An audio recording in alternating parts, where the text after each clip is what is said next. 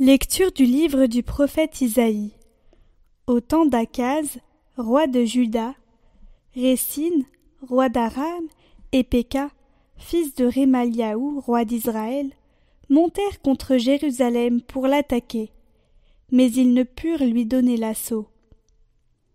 On informa la maison de David que les Araméens avaient pris position en Éphraïm. Alors le cœur du roi et le cœur de son peuple furent secoués, comme les arbres de la forêt sont secoués par le vent. Le Seigneur dit alors à Isaïe Avec ton fils, cher Achoub, c'est-à-dire un reste reviendra, va trouver Akaz, au bout du canal du réservoir supérieur, sur la route du champ du Foulon.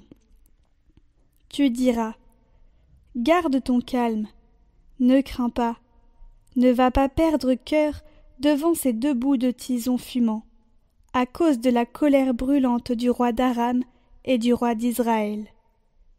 Oui, Aram a décidé ta perte, en accord avec Éphraïm et son roi. Ils se sont dit Marchons contre le royaume de Juda, pour l'intimider, et nous le forcerons à se rendre. Alors, nous lui imposerons comme roi le fils de Tabéel. Ainsi parle le Seigneur Dieu. Cela ne durera pas, cela ne sera pas. Que la capitale d'Aram soit Damas, et Récine, le chef de Damas. Que la capitale d'Éphraïm soit Samarie, et le fils de Rémaliaou, chef de Samarie. Dans soixante-cinq ans, Éphraïm, écrasé, cessera d'être un peuple. Mais vous, si vous ne croyez pas, vous ne pourrez pas tenir.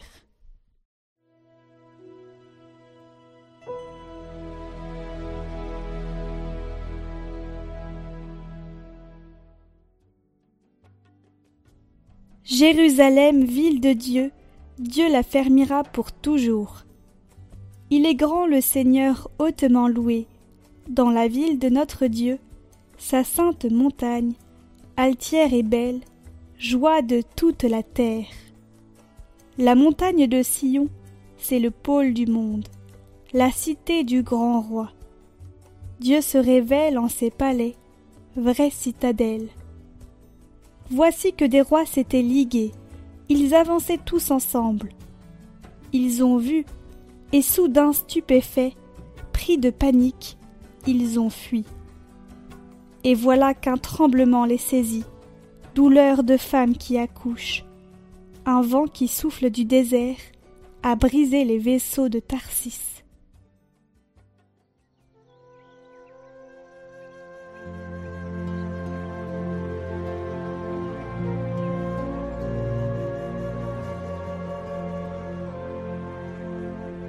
Évangile de Jésus-Christ selon Saint Matthieu.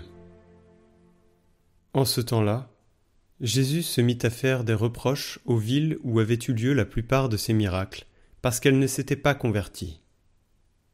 Malheureuse es-tu, Corazine Malheureuse es-tu, Bethsaïde Car si les miracles qui ont eu lieu chez vous avaient eu lieu à Tyr et à Sidon, ces villes, autrefois, se seraient converties, sous le sac et la cendre. Aussi, je vous le déclare.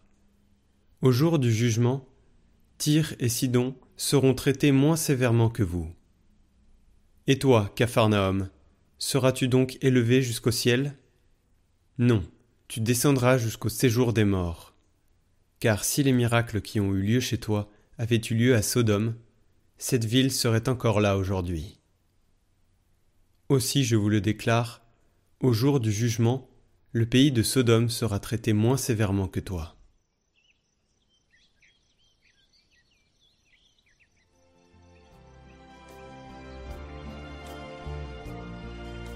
Commentaire de Saint Raphaël Arnès Baron.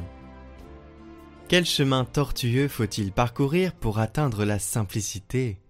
Très souvent, si nous ne pratiquons pas la vertu, c'est dû à notre manière d'être compliqué qui rejette la simplicité. Très souvent, nous n'arrivons pas à comprendre la magnificence qui se cache dans un acte de simplicité. Nous cherchons ce qui est grand, ce qui est compliqué. Nous cherchons la magnificence des choses dans leurs difficultés. La vertu, Dieu, la vie intérieure, comme il me semblait difficile de vivre cela.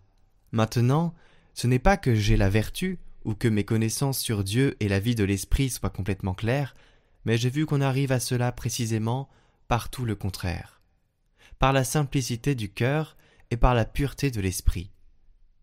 Oui, effectivement, pour avoir la vertu, il n'est pas nécessaire de faire un plan de carrière, ni de se consacrer à de longues études. Il suffit de l'acte simple de vouloir. Il suffit souvent de la simple volonté. Pourquoi donc n'avons-nous pas plus souvent la vertu? Parce que nous ne sommes pas simples, parce que nous nous compliquons les choses. Nous compliquons nos désirs, parce que tout ce que nous voulons, notre peu de volonté nous le rend difficile. Elle se laisse entraîner par ce qui lui plaît, par ce qui est commode, par ce qui n'est pas nécessaire, et très souvent par les désirs déréglés. Si nous le voulions, nous serions saints. Et c'est beaucoup plus difficile d'être ingénieur que d'être saint. Et le pape ajoute qu'aujourd'hui, peut-être, pour nous, un jour d'examen de conscience. Parce que avec ce refrain Malheur à toi, malheur à toi, parce que je t'ai tant donné, je me suis donné, je t'ai choisi pour être chrétien, pour être chrétien, et tu préfères une vie à moitié, une vie superficielle. Un peu de christianisme et d'eau bénite, mais rien de plus. En réalité, lorsque nous vivons cette hypocrisie chrétienne, ce que nous faisons, c'est chasser Jésus de nos cœurs. On fait semblant de l'avoir, mais on le met dehors. Nous sommes chrétiens, fiers de l'être, mais nous vivons comme des païens.